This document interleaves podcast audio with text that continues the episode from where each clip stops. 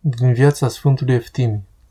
Cuviosul părintele nostru Eftimie murise deja și trupul său mult pătimitor și încercat în lupte duhovnicești fusese așezat cu cântările cuvenite în racla de mare preț. Când Dometian, cu adevărat marele și bunul ucenic al Marelui Părinte, încă și cel mai credincios următor al vieții lui, care îi slujise Sfântului mai mult de 50 de ani,